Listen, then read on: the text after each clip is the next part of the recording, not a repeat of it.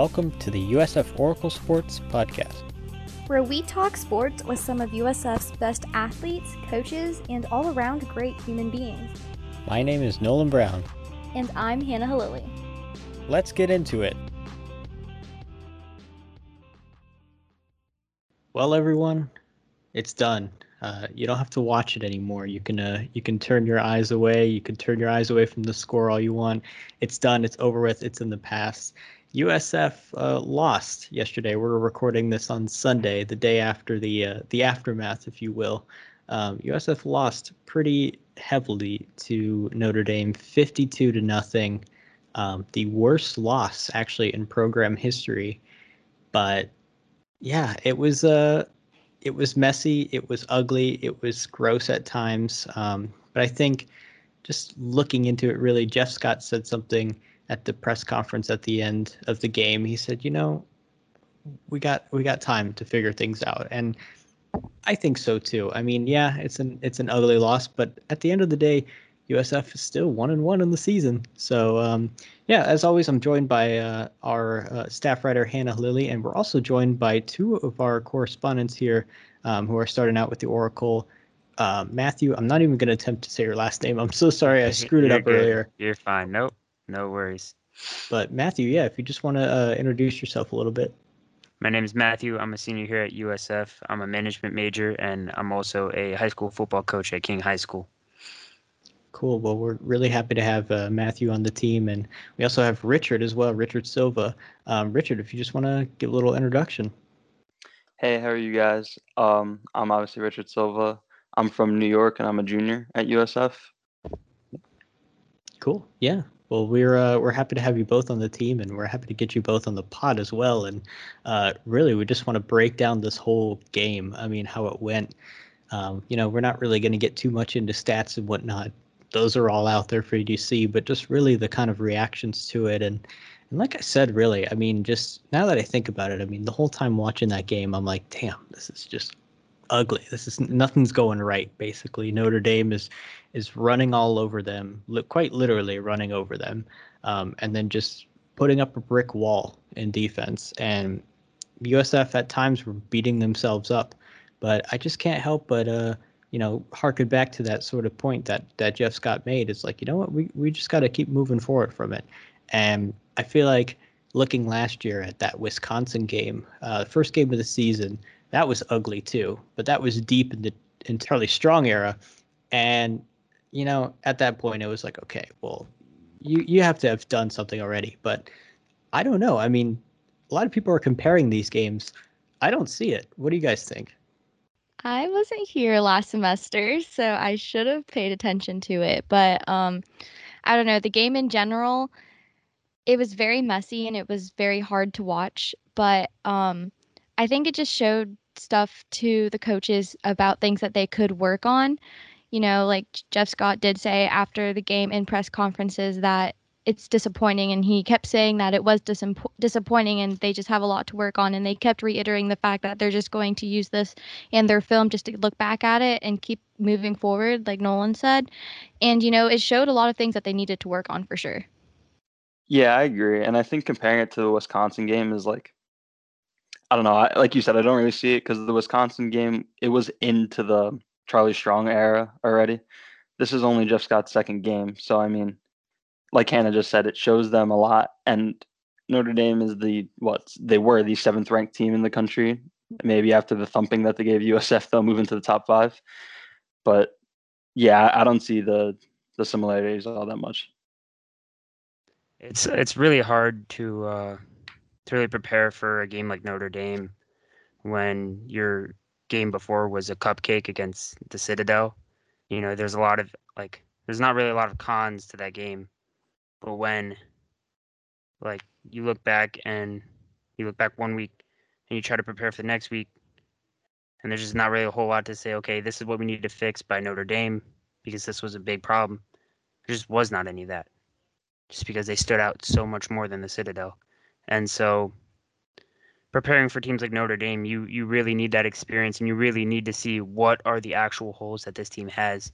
And i think that losing to Notre Dame now is going to be very helpful for the rest of the season because now they see every problem that they have like in front of them. And as the season goes along they can easily fix that rather than winning you know two or three games right now going 3 and 0 4 and 0 and then just losing the next yeah, that's an interesting point. I had a friend of mine actually uh, send me a message after the game, and he was like, "You know, you're playing Notre Dame, the second game of the season. What are you going to expect? I mean, like, I know that they were super hyped for it. They were super into it. Um, going, obviously, you go into any game thinking, hey, you know what, we have a shot, or else you might as well not play the game at all. But that's the point. I mean, you go into Notre Dame, you're going into their own home, basically. I mean, they're 20 games unbeaten now they're 20 games unbeaten. Um, what do you think was going to happen? And I don't know. For me, I think this was kind of by design and also by like accident in a way. Obviously, with everything with the scheduling, um, a lot of things, especially that Texas game that was supposed to be played, um, didn't get to happen. You know, that Nevada game, things like that this game was kind of, oh, hey, you know, we'll take this, we'll throw this on our schedule, and then we'll see what we can do. But also, I think, like you were saying, Matthew, it's sort of a a, a kind of a, a way to gauge where your team is at right away in the start of the season. I mean, like, you know, get your ass handed to you in the second game and and not in the middle of the season when, you know, you're in form whatnot. I see that. I can kind of see the merit of that. It's it sets like a benchmark of, of where you need to be going forward into that season. And I mean, obviously they they played a fantastic team too, and especially if you want to look at their quarterback as well, Ian Book. I mean, what an incredible sort of performance from him, and and really just an all around cohesive unit really with that offensive line. He had so much time to look, and he had so much time to see, you know, who was open, what options were open, and really that's the the points of USF that have kind of been uh, a week really in the past couple of, of seasons is their offensive line and their quarterback. They haven't really sort of nailed that down. And seeing that from this team, the line can do. Let's make a note of this. Let's make a note of this going forward. I think it's interesting too because we have to remember that they are playing Notre Dame two more times. And even though it was a very big blowout, at least they start at a point where there's so much room for improvement. You know, the next time we play them, even if we score uh, one touchdown or even get like a field goal, it's still improvement that we got there. So, yeah, they pretty much have everything wrong with wrong that they need to fix in front of them. So, at least they can gauge kind of what they need to fix and it'll show um, if they get better. Um, I wanted to add to. I heard Jeff Scott say this. I wasn't sure if it was in his media availability or in one of the post game press conferences. Is he said he actually liked going from the Citadel to the Notre Dame in weeks one and two, because you know Citadel is an FCS appoint, uh, opponent, and then you go into Notre Dame into a top ten schools stadium. Everyone else you play in during the season is going to be in between that. It, you got the weakest and the strongest in the first two weeks, so I, I think that's important. Yeah, um, and on top of that, it's kind of difficult to really look at how well this team is when there were so many injuries. Uh, losing Antonio Grier in the first half, not having Boyles, uh, not having Darian Felix, um, not having two starting offensive linemen. So that's that's really really difficult. Um, and that those running backs were getting killed all day by that defensive line. A lot of tackle for losses. I think it was 14 so, I mean, when you when you have that many players out, it's kind of hard to expect to perform well, even when it's against someone like Notre Dame.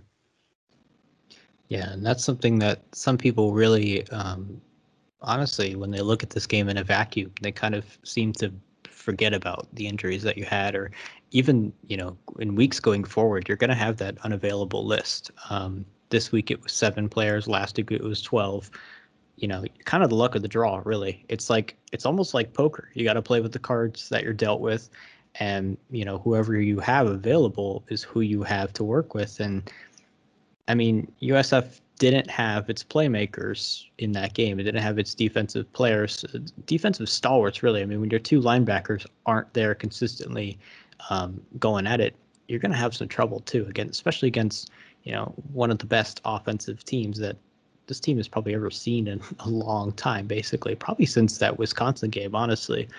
But yeah, I mean, it's uh, like like we said, it's a it's a benchmark um, kind of. You play the first team of the season is an FCS school. I mean, there are no walk in the park, really. I mean, if you look at what uh, the Citadel did to Clemson this week, they held them scoreless in the second half. Sure, they lost 49 nothing, but they held them scoreless in the second half, and that's a feat on its own. I mean, it's not like you know you pick some random FCS school and you said, you know what, yeah, let's go with that, and then you go and play Notre Dame the next week. So, but yeah, I mean, it is kind of a benchmark, and I think uh, uh, defensive coordinator Glenn Spencer really summed it up. He said we we went from a, a dirt road to the highway basically when when we played this game, and that's the truth. I mean, going forward, you got FAU the next week.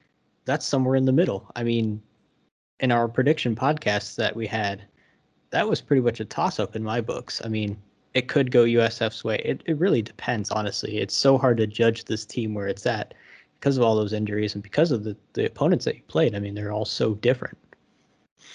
I like that you mentioned the dirt road and highway reference. I was going to say that, Nolan.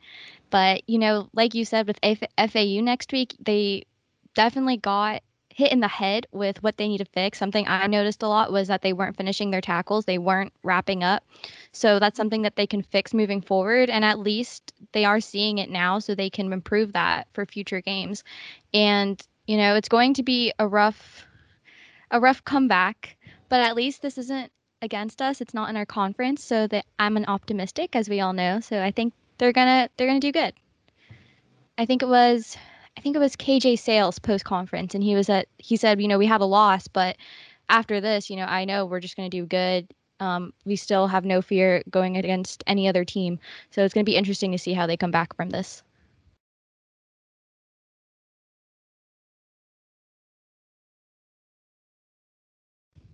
Anything to add, guys, or no?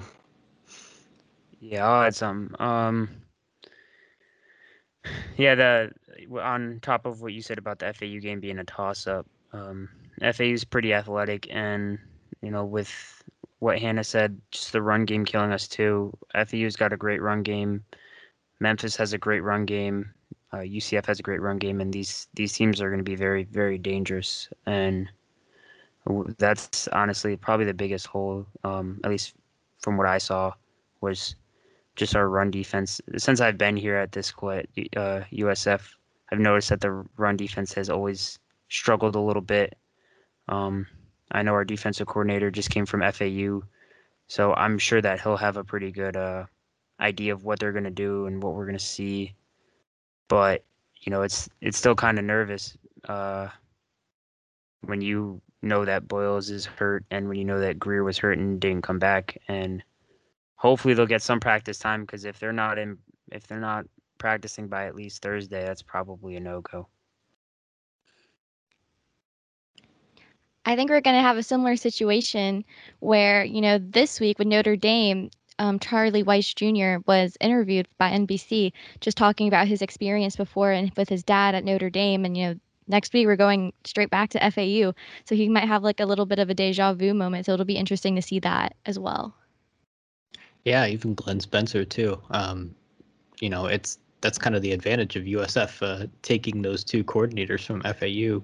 But at the same time, FAU is probably going to switch everything up. I mean, the two coordinators that they brought in to replace them going to be completely different, really. And I, I haven't really looked at FAU yet. I haven't even, you know, begun to kind of see what they're good at and everything. But um, I don't want to get too far ahead of ourselves uh, into that game. But it's interesting that against that Citadel team, they sniffed out that that option offense that they had, and honestly, I really wasn't expecting that. I thought the Citadel was going to round up the score a little bit, uh, give USF a run for its money, as you said, Matthew they're not good against the uh, against the run off or run offense. That's something that's been a, a, struggle for USF for years, really. I mean, I remember last year against Navy, just watching that team come out of the gate, just so explosive was it was really like, well, you know, USF is uh, digging themselves a hole with each sort of play. It's just Navy really jumped on them, and I was expecting that too against uh, the Citadel, but they handled that.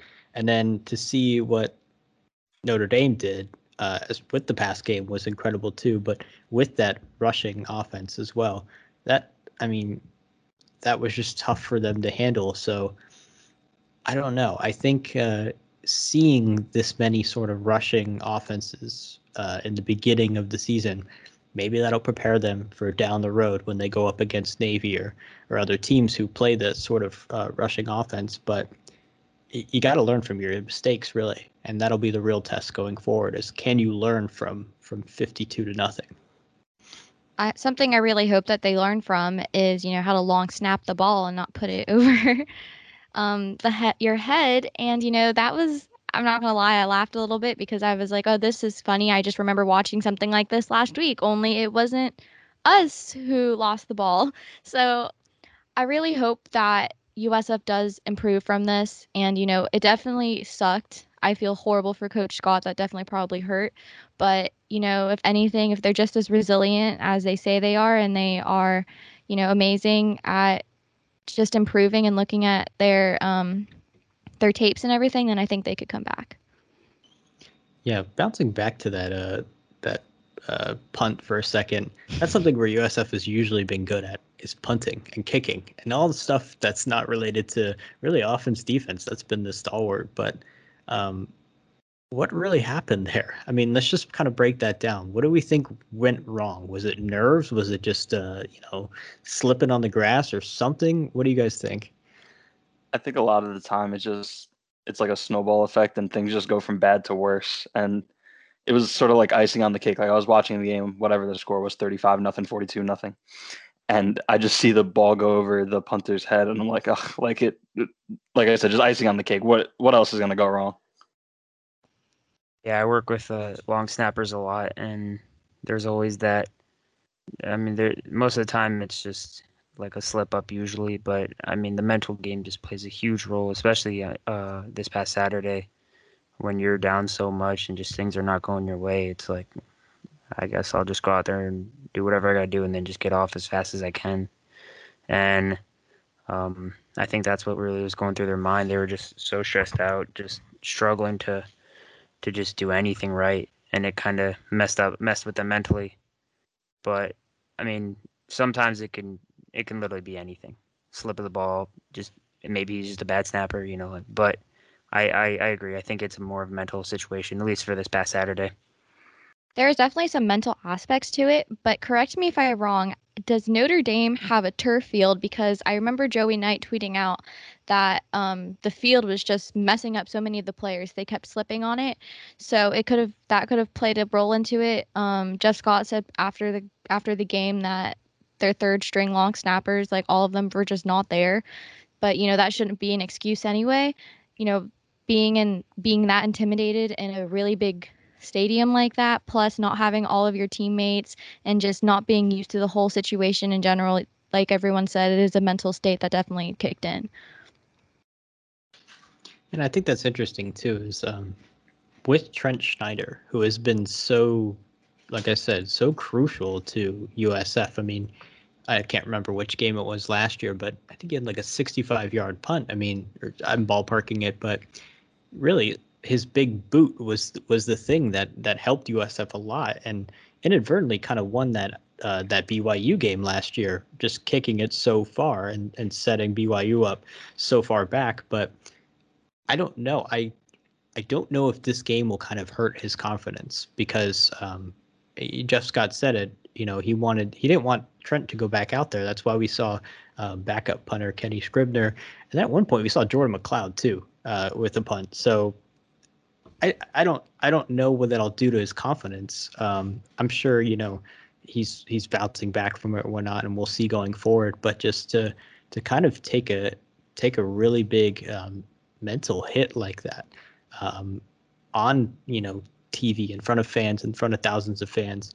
I mean, I'm, again, I'm not doubting uh, Trent Schneider, but just to see that sort of happen, like such a, a, a player has been really consistent, kind of uh, really screw up, really. Um, I just don't know what that means for him going forward. I have hopes for him moving forward, just because. Correct me if I'm wrong. He is the uh, he's 30, right? I think he's 29, 30, 29. 29. Yeah. close to it. So hopefully he's a bit more mature than you know, like a college kid or just a younger person, because I don't know, with age comes maturity. So hopefully he could just shrug it off and keep it moving. I mean, that's one thing you got to have in this game is just a short memory, no matter what position you play. And mistakes are going to happen. They happen all the time, even if your team is number one in the country. But like if you, you know, throw an interception, fumble the football, miss a block, miss a tackle, or bad kick, like you just have to completely forget about it and just go for the next play. That reminds me of another thing Jeff Scott said after the game was he compared this to a rear view mirror.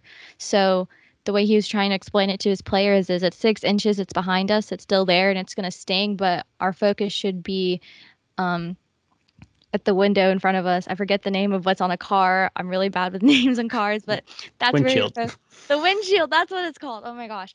But like their focus should be on the windshield. So you know, like everyone said, there's mistakes that happen and they're going to have to learn from it and it's still going to be there. But I think as a team, they're going to do well, hopefully, with Jeff Scott's coaching and emphasis on just moving forward. And, you know, along with that 24 hour rule. Last week, we saw Jeff Scott talk about their 24 hour, hour rule and how they had that long to celebrate their win. And this time, they have 24 hours to mourn over their loss and then they have to get back up and prepare for FAU next week. Yeah, and hopefully that team buys into that 24 hour rule. Hopefully it wasn't that uh just that first game and you're you know you're happy you got your first win and you know with the with the magnitude of this loss maybe that'll sting for a little bit longer but really like we were all saying you just kind of got to push past that. Um I want to talk about quarterbacks now because uh obviously everyone wants to talk about quarterbacks and whatnot but from what we saw not a great showing. We saw the same three quarterbacks that we saw last week. Very different results. Um, we saw a little spark actually from Noah Johnson in that second half. Um, got into the red zone for the first time. That looked like something was happening of it, and then of course uh, the pass breakup in in the end zone. Not a good sign there. But where where does this team go with quarterbacks now. I mean, obviously, it's so hard to evaluate where everything is. You've only played two games, two vastly different teams, really, and you know you got some time to before you want to pick that starting role uh, for your starting quarterback. But really, if you're if you're Jeff Scott, where do you go from here? Um, you know, you got Cade Fortin waiting in the wings. Hopefully, he'll be available soon to play. Uh, we don't really know if uh, if it's COVID procedure or whatnot for him, or injury, or just suspension or whatever. Again, we get that unavailable list, and he's been on it two weeks in a row. But hopefully, he'll come back. But where where do you go now that you're if you're Jeff Scott? Oh my gosh, my thoughts during the game. These is this is exactly what I thought. Um, Jordan McCloud, his passes just aren't that strong. They're they could be more they're more accurate than Noah's, but they're not that strong. Noah Johnson has a better arm, but not as accurate with the throws. And Noah's also a better rusher. So I feel like both people, both quarterbacks that we've seen that have the potential to start, they both give or take and they both have their weaknesses and strengths that make up for each other. So it's very weird and complicated just to pick one to be the starter. Yeah, and adding on to that is, you know, you see the competition between McCloud and uh, Johnson. But I'm really hoping and I'm excited for if Fortin gets a chance to play in the FAU game because I mean they they have talented receivers. You know, St. Felix had a great freshman year. He struggled a bit last year. Hopefully this year he goes back to his freshman year. Um, Trey Dukes looks great. They have Weaver, so they have receivers. It's just they don't really have anyone to get them the ball. I think there was twice I saw in the game where um, Dukes was open. I think 10, 15 uh, yards down the field. And I think McCloud missed him once. Uh, it was short, and I think Johnson overthrew him on a sideline uh, pass. So I'm hoping maybe Fortin will come in and be a little bit of a better passer, but I don't know. Yeah, we have to wait to see what Fortin does. Uh, right now, honestly, my my personal belief would be rolling with Johnson just because um, you can teach accuracy, you can't teach uh, physical talent, and McCloud is a is an accurate quarterback. Mean, he's it's like the experience he had last year with starting has helped him uh, for this season, but 4.6 yards per attempt is just not not what you want to see out of your starting quarterback, uh, especially in in college where people are just pass happy with the spread offense, throwing the ball downfield. You got to have someone that can hit deep balls. And I mean, I know Noah Johnson, you know, was was really inaccurate going four for twelve, but I think Weis will be able to coach that up better than someone who just physically cannot throw the ball deeper.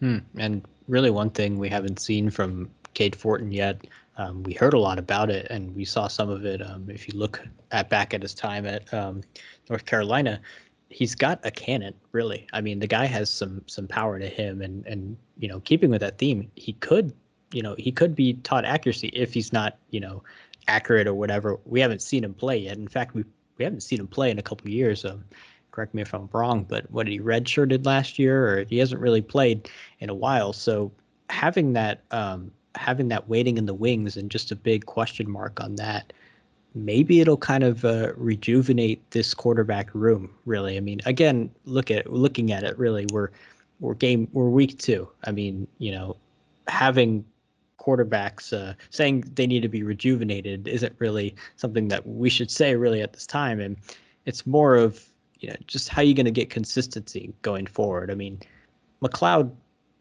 played pretty well against the citadel obviously different totally different team but can he bounce back from from what he did at uh, at Notre Dame? And and can can Johnson get you know a little more accurate? And once you get Cade Fortin in there, I think that'll kind of uh, you know increase the competition making guys get better and and having them push to get better really i just wanted to ask a question to you guys and see what you thought. I know uh jeff scott has said since the beginning of the season he's going to use the first three games to decide who's going to be the quarterback and then once conference play starts with cincinnati that's the guy they're rolling with. So you know Fortin hasn't played in the first two. If he comes out in the fau game and he does impress do you think that the competition is wide open enough that he could get it, or would the competition go past week four, like uh, unlike Scott has been saying?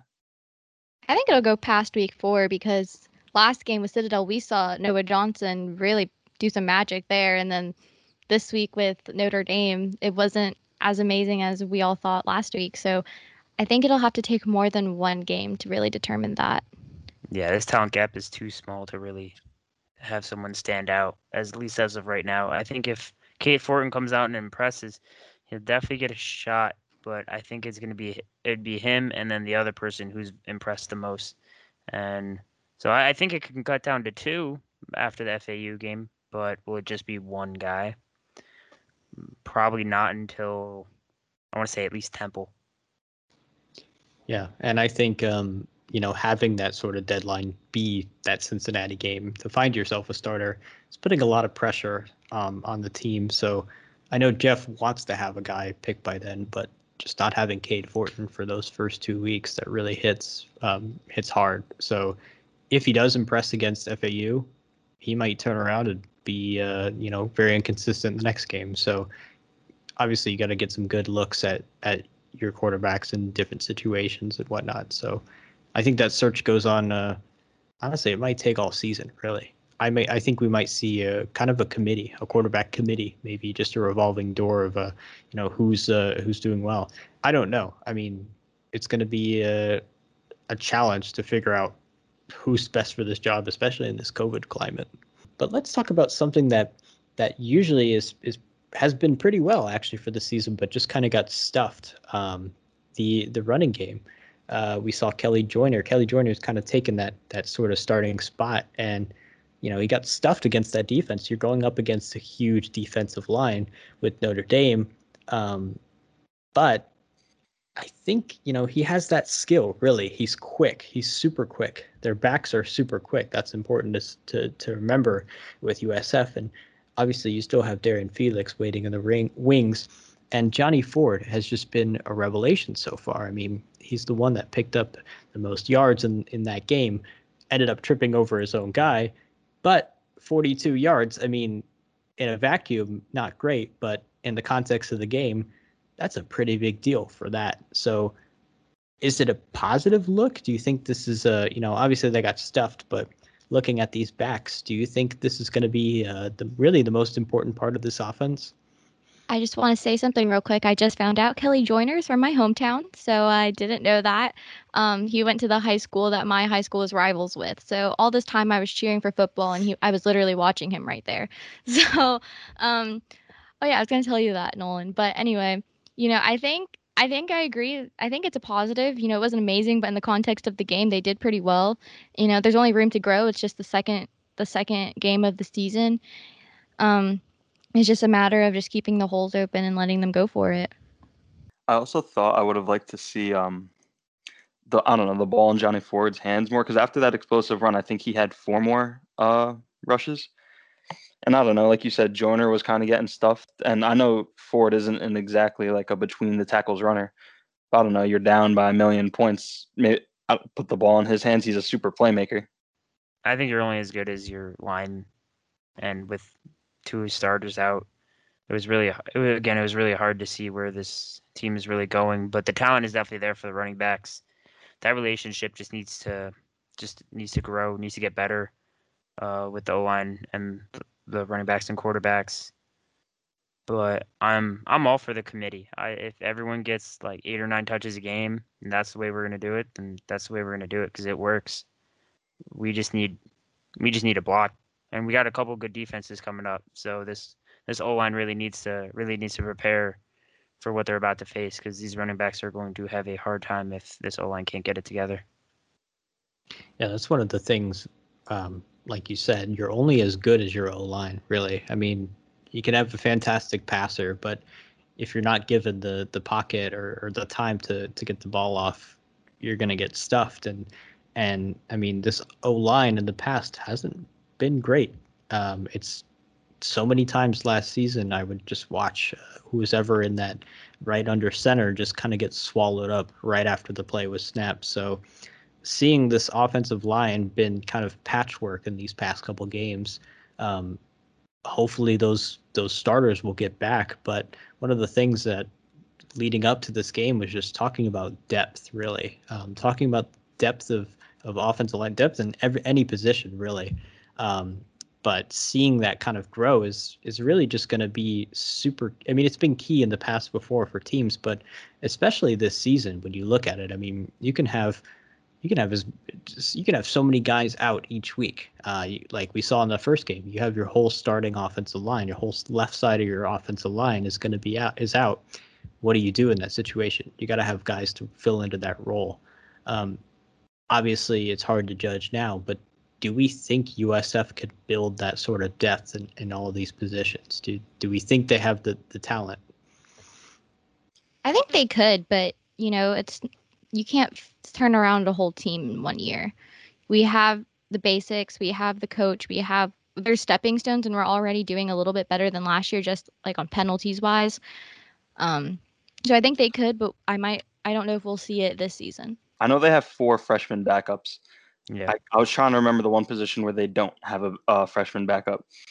Um, so I was just going to say that they have uh, like young talent behind them. So I mean, hopefully they could build on it, and then you know Jeff Scott's going to get his recruiting class for, again next year. So hopefully.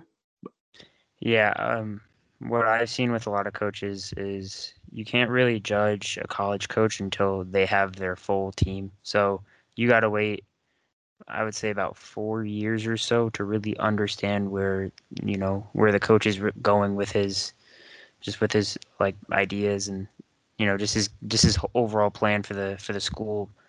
Because you know you recruit one one group of freshmen those freshmen aren't going to play. And if they do it's maybe like one or two. And you still have guys from the era before. So you really need to wait and see where how is Jeff Scott recruiting what is he what is he trying to do as far as offense and defense go? So it's going to be a little bit uh, it takes time it takes time to build a program. It's not like the nfl where you can just pick up players draft players uh, you know do all of that. You know you really have to spend a lot of time recruiting and start like build something slowly. Yeah and that's one thing to hit home too. I, I saw a tweet i don't remember who it was from but it made a lot of sense. I mean this game in a way is is sort of a is the remnants of, of the Charlie Strong era. I mean, it's going to take a while to you know, for lack of better words, get that stench out. Really, um, it just how that went down last season was just so, you know, not great for this program, really. And and having Jeff Scott come in, a lot of people were so excited. They're like, oh, he's going to turn it around. It's going to be great.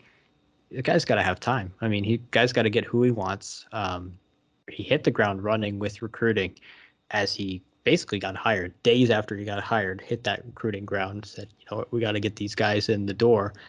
And yeah i think that's something that a lot of people seem to forget is that you know you're not going to have impact players right away. I mean you could have a one-off freshman who comes in and you know is super good for the team but you got to give you got to give coaches time to grow. And i think that's something that um, people really kind of need to to to keep in their mind is that this isn't going to be a, a quick sort of deal where you can you know turn around the team in one season.